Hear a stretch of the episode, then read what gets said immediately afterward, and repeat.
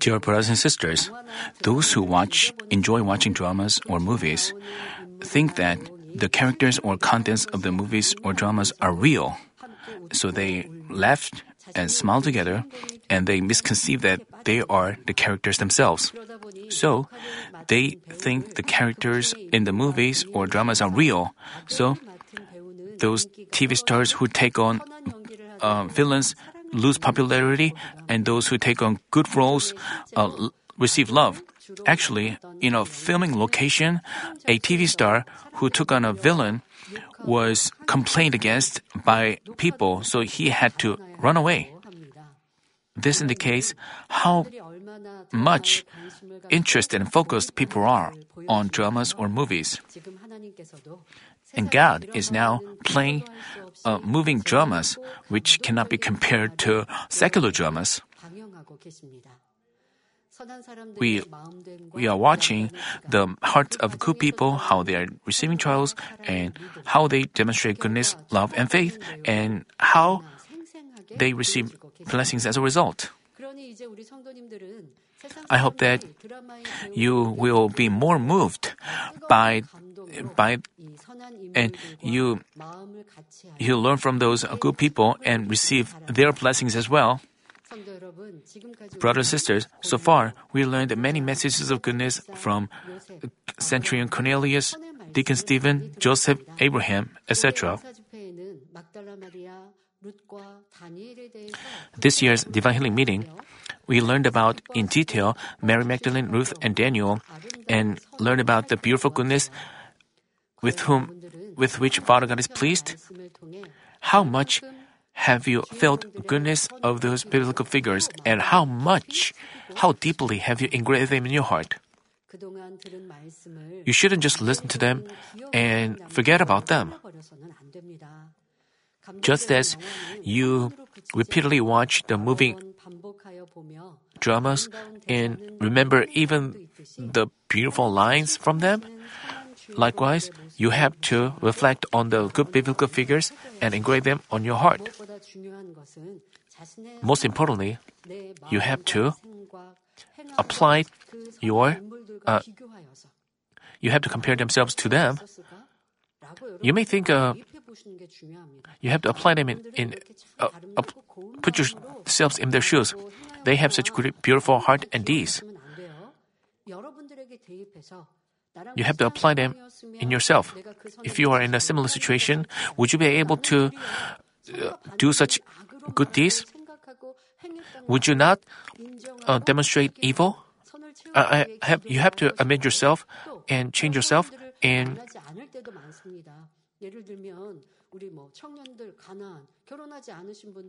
for example, you know, young adults mission members or Canaan mission members, because they are not married, if you listen to the message about Ruth, it, it may be difficult to uh, apply yourself uh, in their shoes, um, because you, so, but you can still apply the message in your own situation, in relationship with your parents, like in relationship with your wives, in relationship with your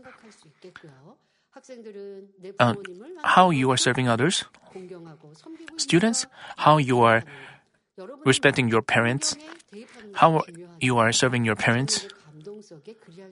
You can apply them in your own situation uh, with the inspiration of the Holy Spirit. And you may think you can do it. You may think of this as easy. As you learn about the biblical figures, you may think it is easy and just, uh, but actually it's not. Actually, the founders of faith and good people, they are such great people. You may think you may be able to do that. I mean, there are many. As you pray, you have to realize your situation and uh, you may have an awakening and realization, and you have to hold on to it in your prayer. Then you can cast off evil and replace them with goodness. That way, you can change your heart into goodness and make sure that your deeds and words give out the good aroma and move many people and change Only then you can become good children uh, whom Father God is pleased with. And most of all, as you, uh, if you just just because you do them just once or twice, you are not recognized by God. You have to do them always. Sometimes you are moved by such a message of goodness and try to do that to some extent. To some extent. But you have to do them always. Only then can you be acknowledged as good by God and you can receive overflowing blessings which uh, the biblical figures received. If you just try once or twice, and you may expect others to be changed, and you may change your environment and receive God's blessings. So you may go back to you may. I mean. So,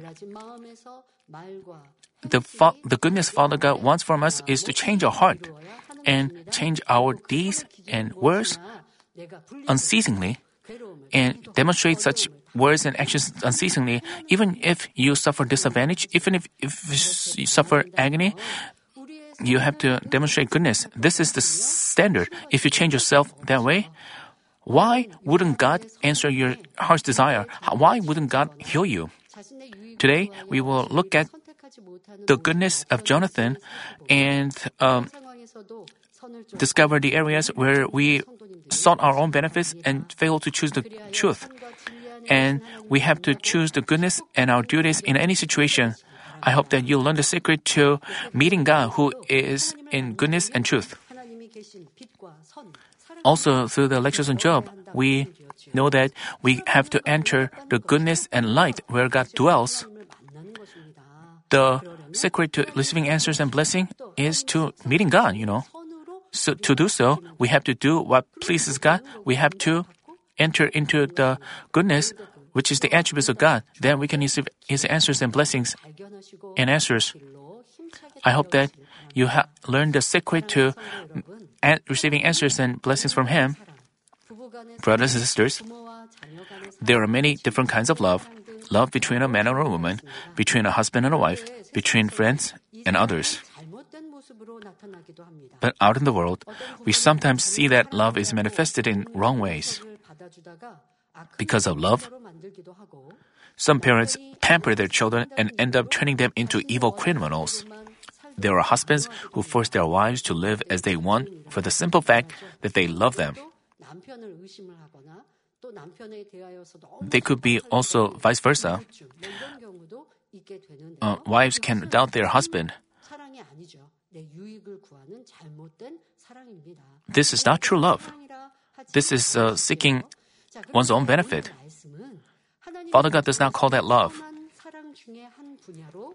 Today, as we discuss one of the aspects of good love acknowledged by God, we will explore a figure who tried his utmost to prevent his family, king, and loved ones from committing sins. When a king walks down the wrong path, faithful vassals who truly love the king and their people would counsel the king to choose the right path without fearing death, punishment, or exile. If children truly love their parents, they would not allow their parents to go down the path of death. Such a figure is found in Korea's history as well. King Sejo ascended to the throne after killing the vassals that stood by his nephew, who was supposed to be the king, and dethroning, dethroning his nephew. But Sejo had an upright daughter who opposed her father's evil deeds and was consequently hated by him. As even her life was threatened, she had to be pretend she had to pretend to have died and go into hiding. Even after her father became the king, she refused to enjoy the glory as a princess. Instead, she secretly secretly married the son of a vassal whom his father Sejo killed and lived as an ordinary woman. She may have wanted to, if she could, pay the price of her father's sins. Because of Sejo, who abandoned basic morals, he and his family had to suffer with diseases or face death even as they lived as a royal family. This is a well known historical fact. As we can see, when a person sins, people around him suffer together as well. Therefore, if you truly love someone, you would do everything in your power to prevent your loved one from sinning.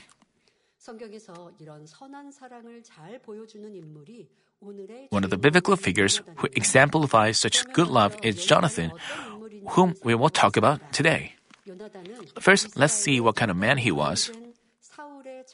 As the eldest son of Saul, uh, the first king of uh, Israel, he was supposed to ascend to the throne after Saul's death. Jonathan had also earned the people's love and trust for his achievements in battles. In 1 Samuel chapter 14, we find a scene where Jonathan fought under poor conditions and made a tremendous achievement. You know, you you know that David was a general who made achievements, and David was a good general in Israel. But Jonathan, the son of Saul, also was a general. The Philistines had invaded Israel with a strong army, and his people were busy hiding and running away in fear. But Jonathan boldly advanced into the enemy camp, confessing, Come and let us cross over to the garden, garrison of these uncircumcised. Perhaps the Lord will work for us, for the Lord is not restrained to save by many or by few. In turn, he led Israel to victory. Israel had many battles throughout history. And he, they fought against the Gentiles and protected his territories. And and also, they demonstrate to the Gentile nations that God is living, as we find from the Bible. There are many battles. So, in those battles, uh, and when the king or the people uh, faithfully trusted the Lord, they didn't hesitate. They didn't give up. They believed that they would win. When God is with them, even though the battle is difficult to win, but with God, they can win the battle. They confess that. But those kings or the people who didn't trust the God, they relied on the uh, Gentile kings. Uh, they asked Gentiles to help them, or they say, "We are in trouble. Please help us." And they ask the other Gentile nations to help them. And even though they won the battle, they faced trouble. Israel faced trouble by the nations that helped them. Oh, so it wasn't it was not a complete help, but the people of God, when they were in trouble, they demonstrated their faith. Also, Jonathan uh, confessed that they would win if God was with us. They marched and and marched into the enemy camp and led Israel to victory. But at this point, you know, actually the battle was uh, very difficult to win. Saul declared that until we see victory, we will not eat. Saul made that declaration. And if anyone ate food, he will be killed. Saul made a vow. But Jonathan didn't hear about that declaration. So he went into the battle and he happened to uh, eat some happened to eat honey because he was hungry. And Saul found out that his son ate food and he intended to kill his son because he made a declaration and he was about to kill his son. But at this point, the people tried to deter him from killing uh, Jonathan. This indicates how much the people of Israel loved Jonathan. Also, from Jonathan's statement in uh, 1 Samuel chapter 20 verse 2, Behold, my father does nothing either great or small without disclosing it to me. So why should my father hide this thing from me?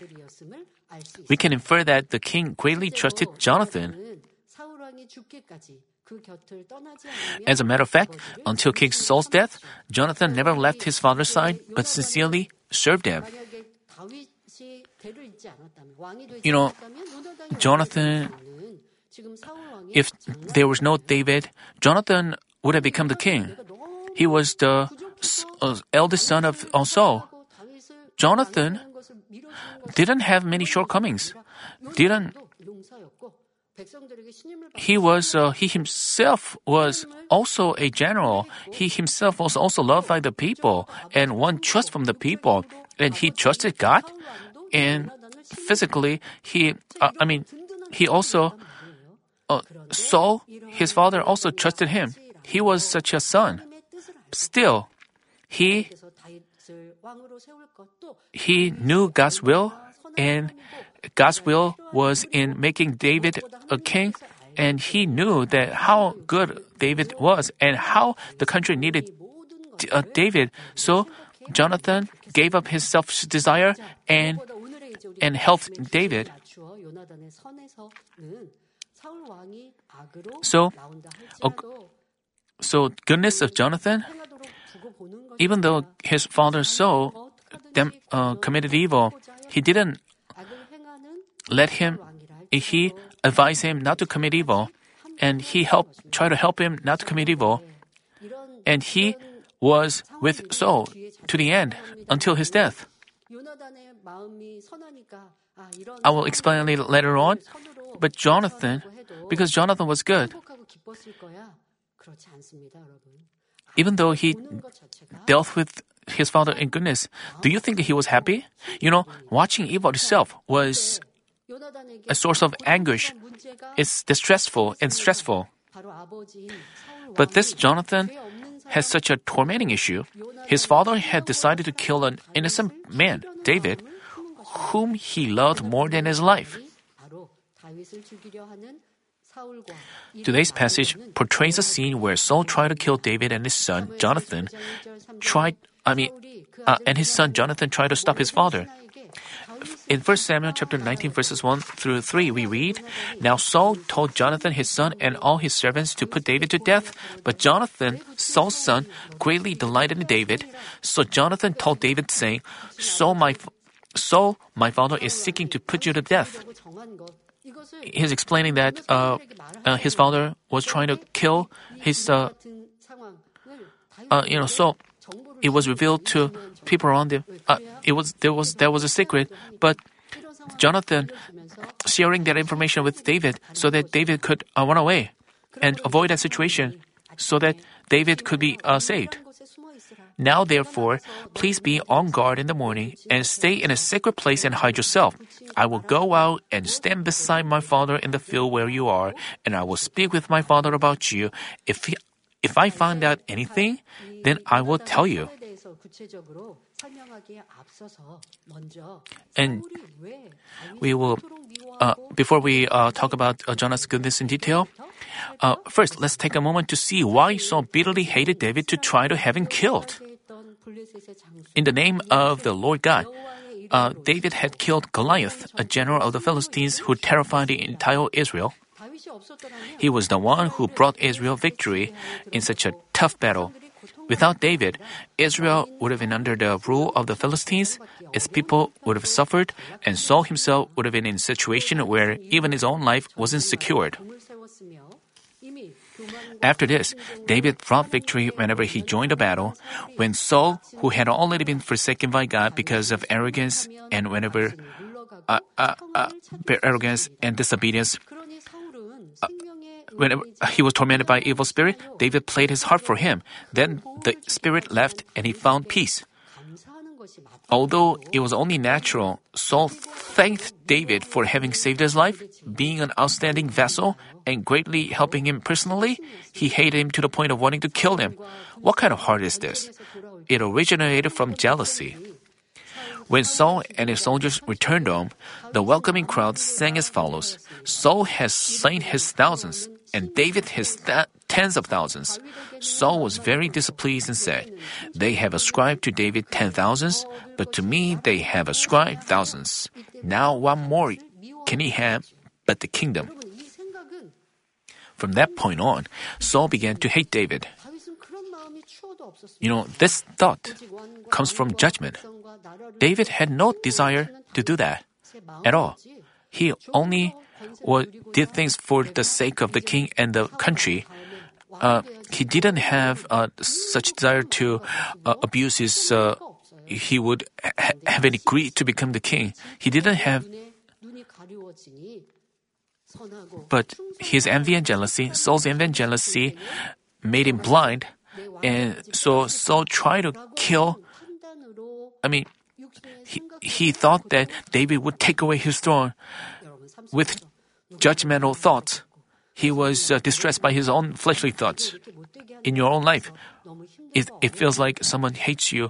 It feels like someone harasses you. Someone, it feels like someone gives you a hard time. Are you in distress because of that? He may be really doing so, but if you have a good heart, even if such a person is there, you don't have to be distressed by that. Be, you know, it's it's it's his own choice. It's his own evil that they he hates you. But because I mean you don't have to be in pain or afflictions because you don't hate him. You just uh, try to make peace. You make make efforts to have peace with them, and and try to resolve the misunderstanding and pursue goodness. So you don't have to be in suffering because of that. But King Saul intentionally judged David. Uh, the following day, while David was playing his harp for Saul, as he was being tormented by the evil spirit, suddenly Saul was consumed by, you know, bitter jealousy and threw a spear at David.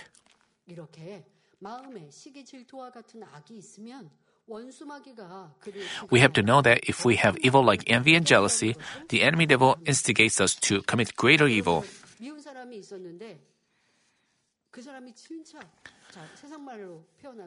Let's say you have a, someone whom you hate, and you don't you detest that person, and whatever he says, whatever he does, you don't like it. Whenever you see him, hatred is provoked. It's not that he, it's not, you know, just as Saul was filled with envy and jealousy, and even while David was playing his harp for him, he didn't like it and threw a spear at him and tried to kill him. It's not that David did something hateful, because it's because you have envy and jealousy in you. You ha- you can have demonstrate such deeds. You know, if you don't change yourself, would you continue to blame others? Would you say because he does something hateful, I cannot help but hate him? You shouldn't say that, but you have to uh, know that you have envy and jealousy and hatred in you you have judgment and judging and condemning in you. So whatever somebody says to you, you just hate it. And as we learn from the lectures on Job, you know, you know, when Job um, did goodness pre, uh, in the past, Job's friends liked it, but as they found Job in trials, as they heard what Job said, as they found Job rebuking them, his friends didn't like Job, so they even described Job's good deeds as bad. They because they have envy and jealousy, because they had evil in their heart, they ended up uh, even so.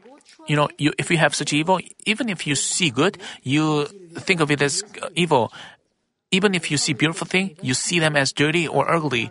It's because you have untruth in your heart.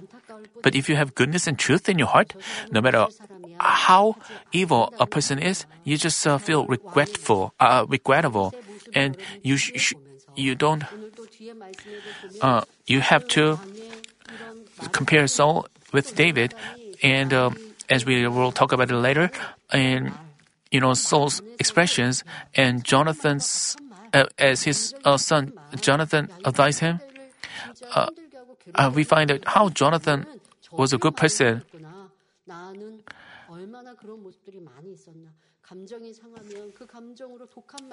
And you have to, you know, when your feeling is hurt, you may say bitter words. If you have done so, you have to thoroughly repent and and this night, it's not that you know the Bible says that if you hate a brother is a murderer because you have evil feelings, you say bitter words and you distress others such, with such bitter words. This is uh, that's why you get stricken with a disease, or that's why you have uh, faced trials and tribulations. You have to realize them and thoroughly repent.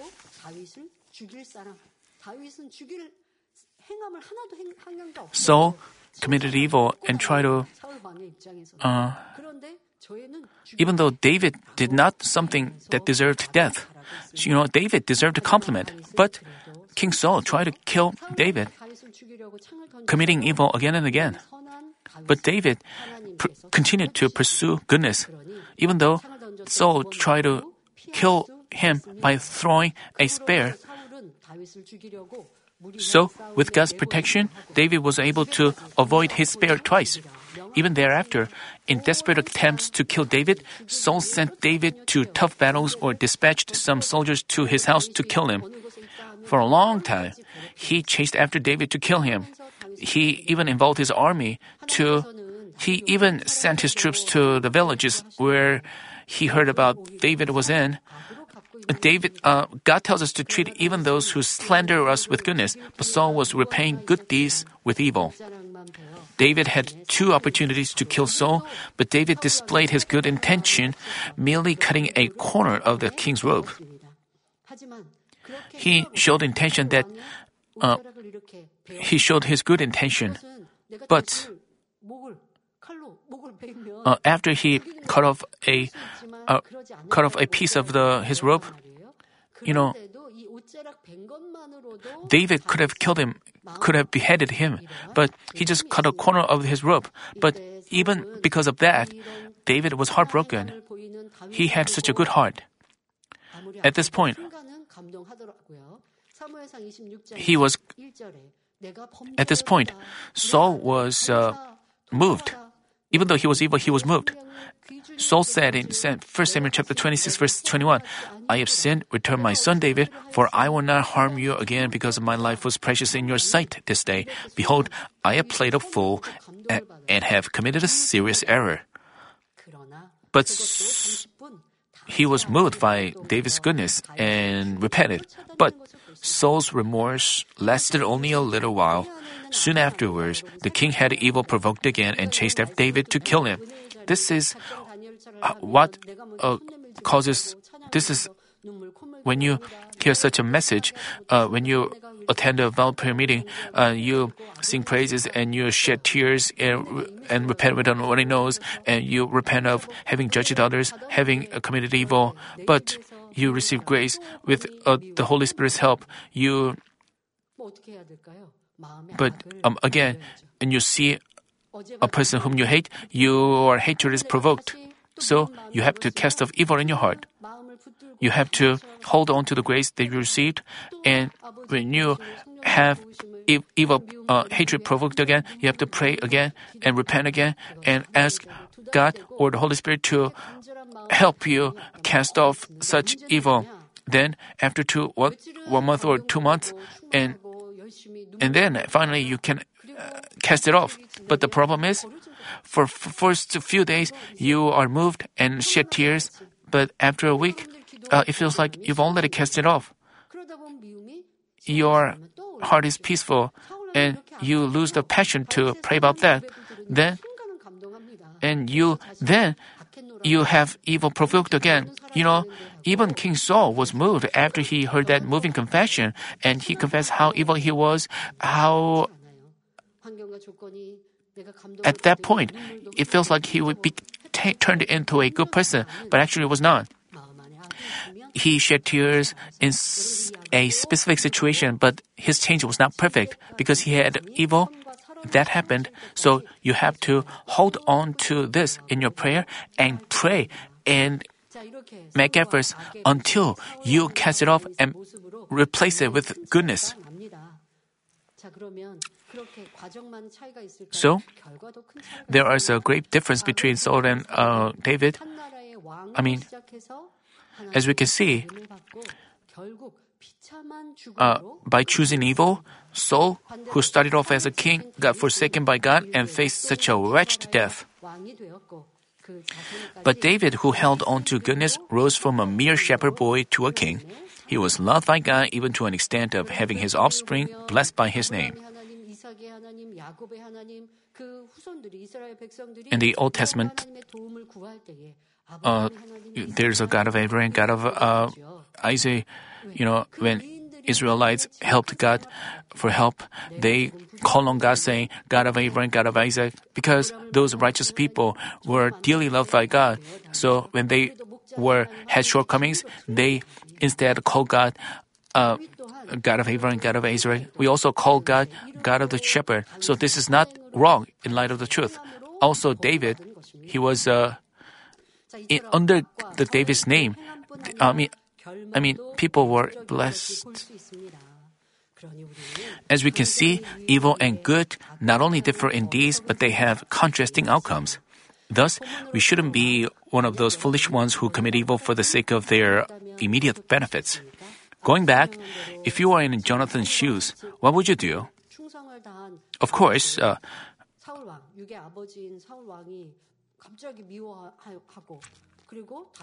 David was faithful, but his father, King Saul, hated him with no good reason and tried to kill him.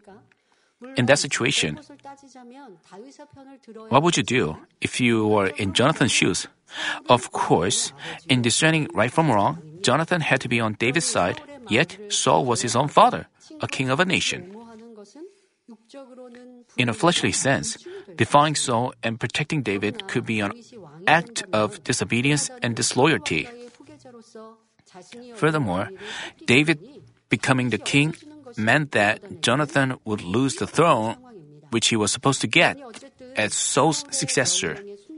So, for David to be killed would have benefited Jonathan. Thus, obeying his father's command must have been beneficial to both Saul and Jonathan himself, right? Or, do you think it was right that Jonathan betray his father's trust and help out his friend David?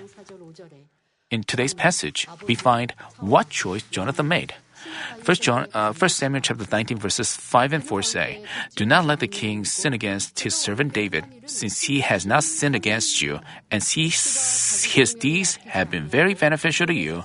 For he took his life in his hand and struck the Philistine, and the Lord brought about a great deliverance for all Israel. You saw it and rejoiced. Why then will you sin against innocent blood by putting David to death without a cause? I mean, Jonathan reminded King Saul of David's good deeds, and he reminded him of how good David was. When he advised his father, he didn't use a, pr- a rebuking or or evil words, but he used the wise words and good words. As he advised his father, he, he re- uh, reminded his uh, Saul how David was pleasing to Saul, but he asked him, Why are you trying to kill him? Why are you killing an innocent blood? And Jonathan could correctly tell right from wrong, and even though Saul was his father, he could not idly stand by, seeing the king committing sins and going down the way of death. So that his father wouldn't commit sins, Jonathan defended David and ple- pleaded with Saul. That doesn't mean that he hurt his father's feelings with reproving words like he was trying to find fault with the king. You know, in the passage, we see how Jonathan tried to advise his father with moving words. And later on, he, King Saul, uh, also spoke something to his son Jonathan. If you have evil, such evil is demonstrated, it reflected. If you hate someone, if you want to say, if even if you have to give advice to someone, even if you have to tell right from wrong, depending on what words you choose is important. You know, Jonathan spoke in such a good way when his father Jonathan reminded him of good deeds of David and of how good of a person David was. He reminded him of good memories about David in order to help King Saul not to commit sins. If you advise someone, if you try to stop one of your family members from sinning, even if you say something necessary, if you use hurtful words or rebuking words, you have to check your words that you used in advising them. Of course, you know, you don't have to use hurtful words, hurting words. If you use such words, it's because you lack love and goodness. You know, you see a great difference between Jonathan and Saul. When Saul was hurt, he spoke cursing words against his son. You have to also check your words. You have to check what kind of words you use towards your co-workers, family members. You have to remind yourselves of the words you use to them, and you have to realize how much of a you have to have a time to change yourself. Jonathan tried to help his father not to commit sins with such moving and good words. And what kind of words Saul, how Saul reacted? For a moment, Saul repented. At this point, Saul repented of his wrongdoing for a while and even took an oath. As the Lord lives, he shall not be put to death. But because Saul was just evil in heart, he changed his mind even after swearing by God's name and repeatedly tried to kill David. Each time, Jonathan pleaded with his father not to sin. Meanwhile, Saul, when you you try to advise someone out of love, but another person continually gives an excuse and commits evil, then you may be tired. But Jonathan was not tired. This is an, an important fact. This is goodness and love. When you have goodness and love, you do things without changing. When was Saul resolved not to do things when he was moved, but he again changed his mind. As Saul changed his mind, he was moved and tried not to kill, resolved not to kill David, but after worse, he again harassed David. But each time, Jonathan tried to deter his father from doing that. Meanwhile, Saul was enraged and even tried to kill his own son. From this scene, we have to know what kind of outcome, what kind of outcome a person's evil or anger may cause. How dirty and ugly they are, and those evil may be in you as well. You may think you're not as evil as Saul. You may you think you may not do such evil things to your spouse or friends. Don't think that way. You have to know that such attributes may be in you, and such bitter evil are is in you. If you have anger, if you have hard temper, envy and jealousy, you may also have such evil attributes in you, attributes of Saul in you. You know, so, you know, in modern times, uh, no one would uh, chase someone to kill a person. You know, back in his time, Saul was a king and he had authority, so no one could stop him. Uh, in the past, years ago, I used to have this thought: if I have hatred, if I am born in ancient times, if I have power like King Saul, you know, I could have killed a person. You know, the Bible tells us that uh, the spiritual uh, hatred is spiritual murder, but you know, it's, hatred is the. I had this thought, so whenever I hated someone, I thought I have to catch it, make sure to catch it off. This is so dirty and ugly. I have such hatred, dirty hatred, and this caused someone to even commit murder. With this thought, I pray to cast off such evil. But some people, even though they say something hurtful, they justify themselves and give an excuse that because another person did great evil, I said that. And they just, uh, then you cannot cast it off.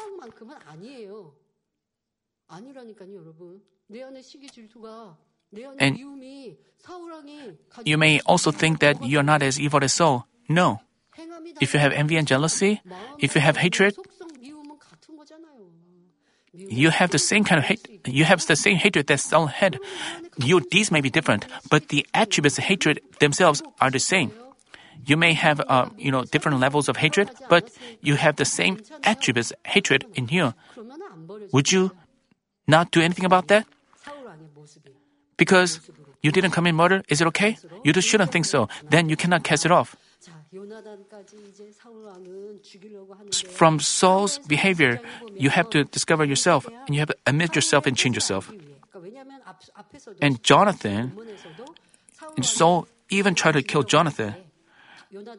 In 1 Samuel chapter 20, to find out Saul's feelings for David, earlier, Saul intended to kill David, and Saul, Jonathan tried to deter him from doing that, and Saul vowed not to kill him using the Lord's name, but he again changed his mind. And in Samuel chapter 20,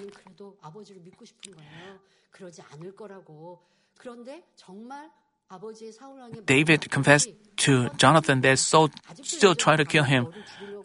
And Jonathan tried to examine his father's heart. He tried to check whether his father still tried to kill David. That's what we find in chapter 20. He tried to see whether King Saul tried to kill David or not. There was a meal where David was supposed to attend, and David was absent from the meal. And when Saul found out that David was absent, and Jonathan tried to see how King Saul reacted, and Jonathan so find out that David was absent, and Jonathan made a reply. He told him that David went to Bethlehem, and Jonathan, and that Jonathan allowed him to go to Bethlehem to examine his father's feelings. He said that at this point, unless Saul kept an eye on David or harbored an evil intention to against him, that wouldn't have been a big deal to him. It wouldn't have mattered to him. But hearing this, Saul was terribly, Saul still had a desire to kill David. He was angered, greatly angered.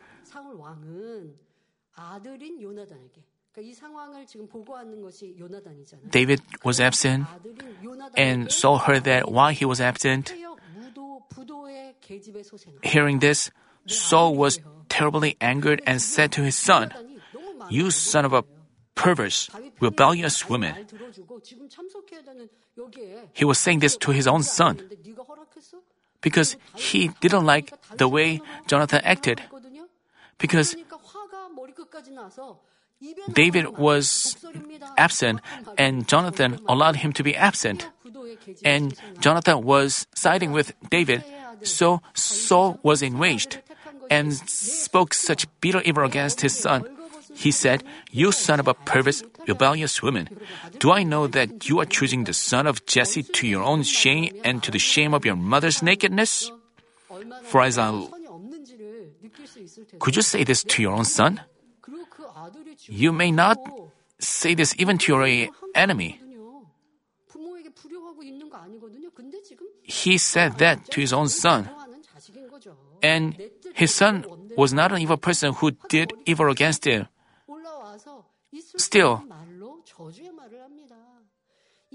because he didn't do as he wanted, Saul was extremely angered and said such unacceptable words. For as long as the son of Jesse lives on the earth, neither you nor your kingdom will be established. Therefore, now send and bring him to me, for he must surely die. With no fear at all, Jonathan defended David all the more. Saul even called his son evil. But Jonathan was not, you know, if you are extremely angry, your facial expression looks scary. Jonathan could have been scary, but Jonathan, because he tried to keep his righteousness, he didn't relent. With no fear at all, Jonathan defended David all the more, saying, Why should he be put to death? What has he done? Jonathan tried to tell the king that his heart was not right, asking like, What kind of sin did David commit as you are trying to kill him? Saul then became even angrier and hurled his spear at him to strike him down. Even Jonathan, whom Saul himself cherished and trusted, sided with David, whom he hated to the point of wanting to kill him. As he was overcome by anger, Saul tried to murder even his own son. You have to know that such evil, anger, and hot temper may cause you to commit even murder and commit, speak, or do things that are unacceptable. If you are, if you have hot temper, those of you who have temper, uh, if you feel that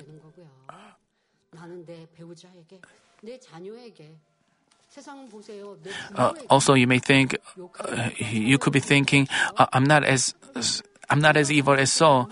Then you cannot change yourself. You have to, you know, out in the world, there are children who are cursing at their parents even. You know, from Saul, we can discover many aspects of ourselves. You have to have an awakening. You have to know that such evil is unacceptable, you have to repent and turn from those ways. And you have to feel how such However, no matter the situation he faced, Jonathan continued to protect David and urge his father to turn from his evil ways. Even though uh, no matter the situation he faced, even though his own father tried to destroy him.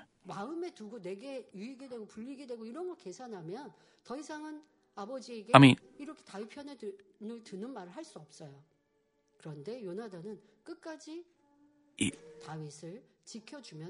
he, I mean, but Jonathan continued to protect David and urge his father to turn from his evil ways.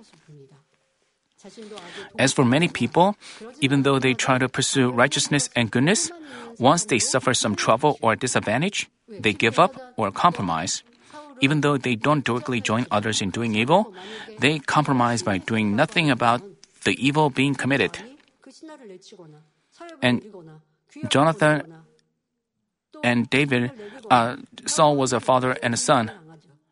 And if Jonathan was a vassal, he Jonathan could have been banished or he, he could have been killed. He could have suffered great disadvantage. Then he would have stopped saying what he had to say. He would have relented. This is a coward. He, God doesn't want God doesn't call such a person good, and He doesn't use him for a precious purpose. But what about Jonathan? Even if he had to suffer damage, he didn't give up his righteous act of protecting David. People love themselves, so when they suffer a little disadvantage, they stop doing a righteous act for the sake of their immediate benefit. But Jonathan didn't do so. That's why he was called good by God.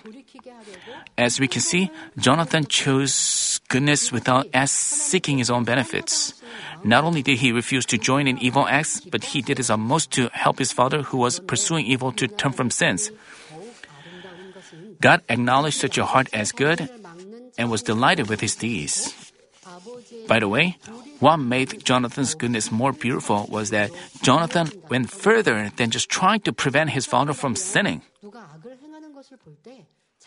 He demonstrated profound goodness of doing his duties as a son to the end. When a good person sees when a good person sees someone else doing evil, he would want to look the other way and stay away from the evildoer. Moreover, when his family member or beloved one sins, the good person would naturally suffer even more as he watches it by his side. Even while Jonathan was severely distressed by his own father, he never forsook his duties as a son. He clearly discerned right from wrong regarding his father's deeds, but even this was a result of his good love. Jonathan already knew that God had abandoned Saul and could even predict the outcome of staying with a God forsaken evildoer. Yet, Jonathan never left his father's side. And in a battle against the Philistines, Jonathan fought alongside Saul and boldly faced death. Then, can anyone say that Jonathan made a foolish choice? Let's say Jonathan advised Saul again and again, but Saul committed evil repeatedly, and the outcome of the evil is the and helping his father was uh, by helping his father. If Jonathan had left his father, he couldn't have fulfilled his duties as a son, even though his father was evil. Uh, even towards his evil father, Jonathan kept his duties as a son to the end. We have to know how beautiful and good his heart was. In order to uh, keep your faith, uh, this may not, uh, you know, sometimes to keep your faith, to live out a word. For example, you have to attend a church, but some of your family members may hinder you from attending a church. They may lock the door to keep, they may keep you from living a life, Christian life. Then, should you, then, in that case, you have to make a wise choice. But Jonathan, even though he chose his father, that didn't mean he joined evil acts, joined for evil acts. He discerned right from wrong, and he didn't join in evil acts. But by staying by his uh, father's side, he could protect David, and he could. He tried his best to keep his father becoming from becoming more evil, and he wanted to help his father more and more. But in some situations, you know, your situation may not be like Jonathan. In your family,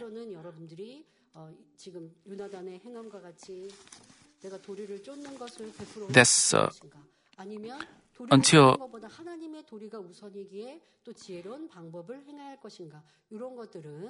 I mean, you have to choose between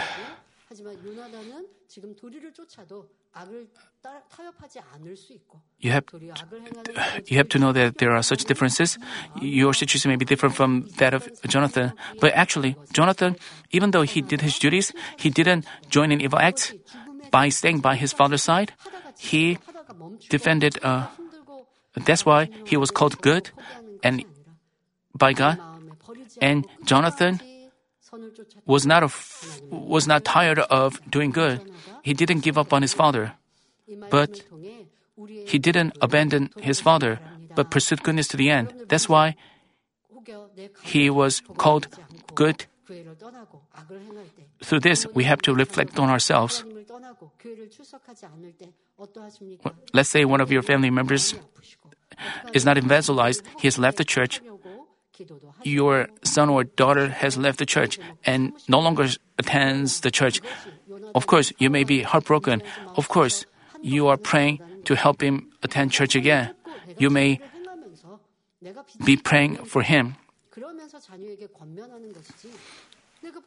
I mean, as you pursue goodness, as you shine the light, you have to advise your family members, even while you don't set an example, while you, if you just, uh, if you, if you show irritation, if you then your children will not be changed by your words and the Holy Spirit or God cannot inspire your family members' hearts. So you have to fix yourselves. You may be trying to advise, but if you, while you try to give advice to your family members, if you are quarreling with them, this is uh, different from just because you are advising your family members doesn't mean you're like Jonathan. You have to act in the light and set a good example while giving advice. Let's say, I mean, uh, suppose one of your family members or friends has committed a fault and gets criticized. You may join others in criticizing him and keep away from him. Or you may console him and help him repent. And because your family members or friends has committed a fault, and then you may console him and help him repent and turn from his ways. Uh, which way do you think is good? The answer is easy. As for many people, when they suffer just a little damage by another person's fault, they estrange themselves from him and make an enemy of him. He hasn't committed a sin. It is just that he doesn't act in favor of their benefits and differs in character and thoughts, but they hate and look away from him. There are many of such cases.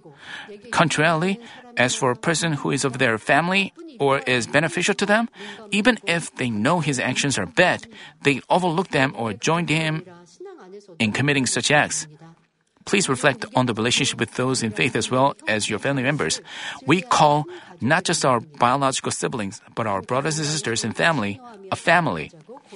We've encouraged one another to march towards beautiful places in heaven and take them by force. But when you find some members in sins and evil, with how much love do you pray, give advice, and mourn for them? If you speak ill of or gossip about a brother who's committed a big sin and treat him as a sinner, you commit a great sin by condemning him. While we go through trials, there may be such cases. I hope you examine yourselves. Let's say one of your pastors, one of your church workers, or uh, is committing a sin or has left the church. If you are heartbroken for them, you can silently pray for him. But some people just hate or detest him and gossip about him. They say things like, he's left the church. He's committed this evil act. He just spread bad rumors about him. This is judging and condemning and gossiping. By doing so, they create a big wall of sin. They used to be our brothers. They used to be our spiritual family. But just because they have left the church, if you gossip about them, how could God listen to your prayer? If you cover up such faults, you shouldn't do that. You have to repent of them and turn from such ways.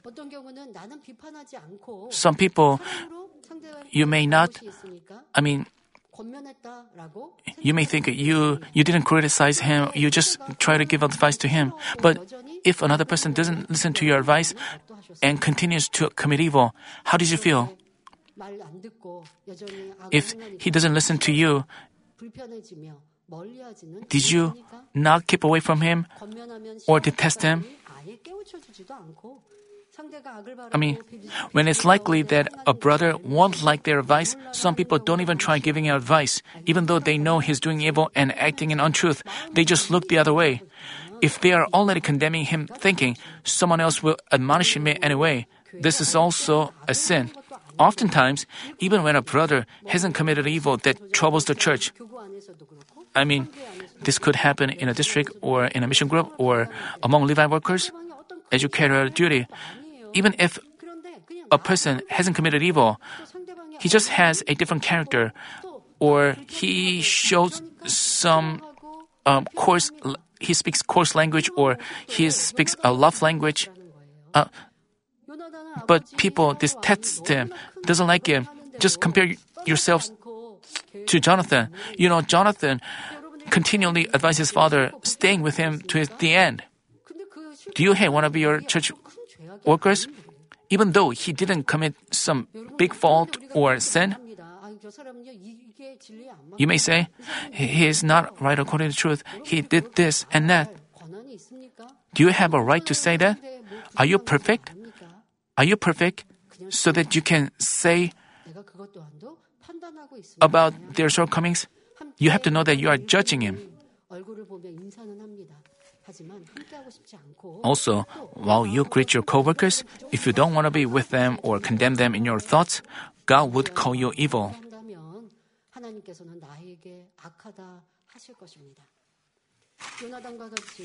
If you continually advise them with goodness and love and accompany them to the end like Jonathan did, they will change as long as they are not evil as Saul. And people around you, many people around you, may not be as evil as Saul. They may have shortcomings. But if you continually think about their shortcomings and don't want to be with them, if you, then you have to know how evil your heart is. Also, there is an important lesson to draw from today's message how much pain a single person could cause his family and those around them by committing evil or sins like Saul. Let's say a father doesn't care for his family, being addicted to alcohol or gambling, or he angrily raises voice over trivial matters. How could his family members live in comfort? Also, if a mother always shows irritation and complaints, her children wouldn't be able to find comfort at home, but live in anxiety and complaints, thereby developing a bad personality.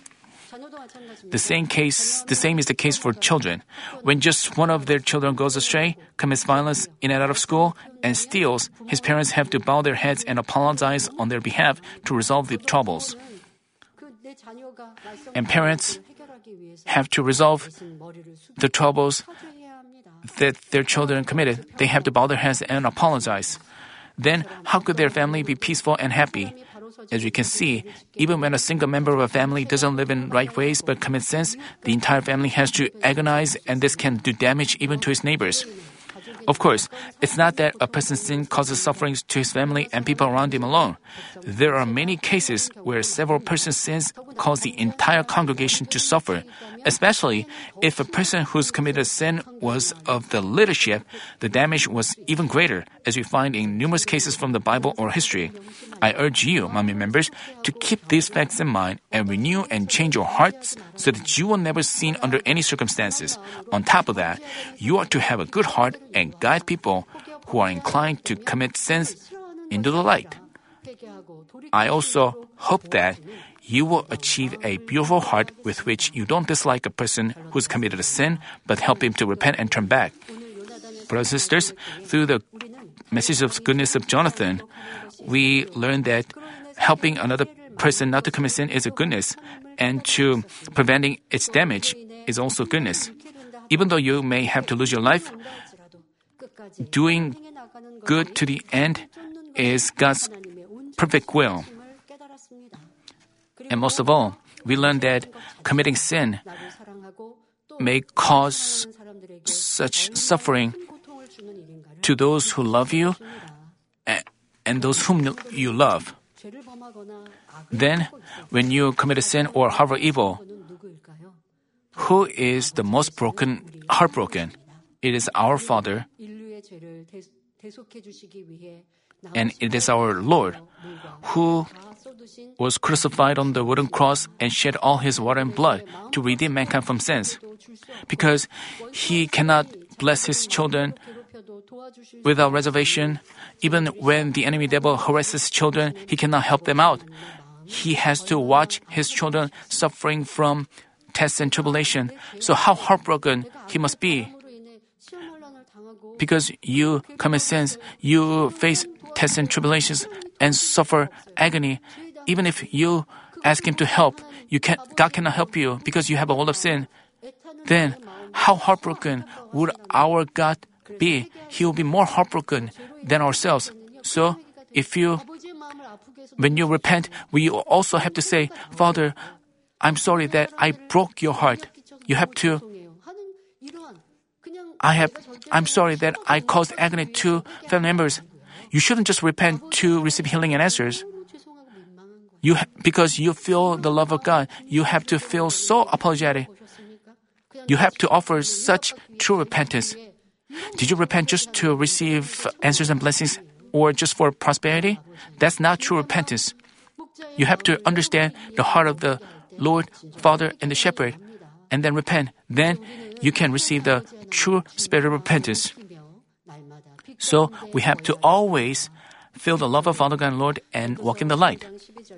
Ecclesiastes chapter 3 verse 12 says, I know that there is nothing better for them to rejoice and to do good in one's lifetime.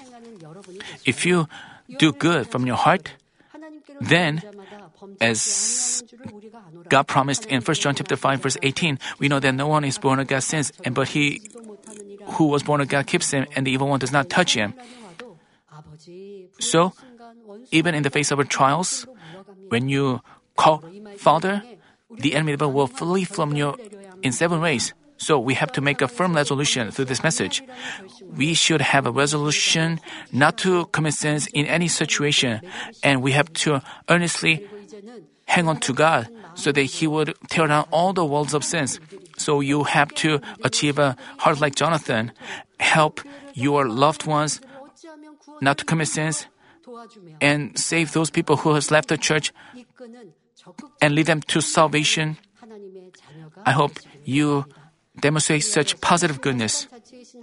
In doing so, I pray in our Lord's name that our God, who is love itself and goodness, will compliment you, saying, You resemble me a lot.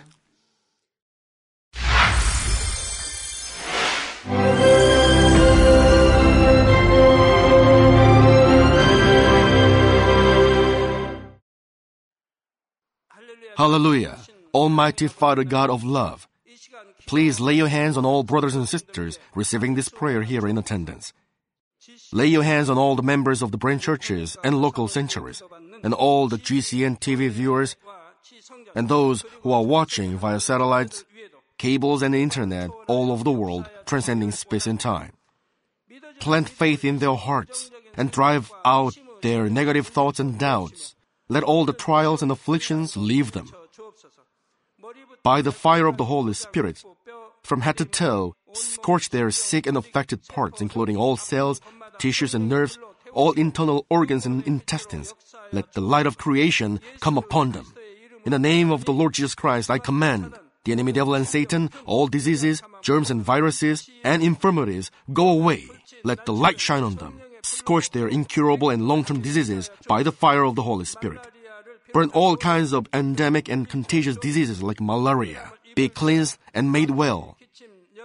All epidemic diseases, such as colds and fever, go away from them. Protect them from any kinds of germs and viruses and bacteria.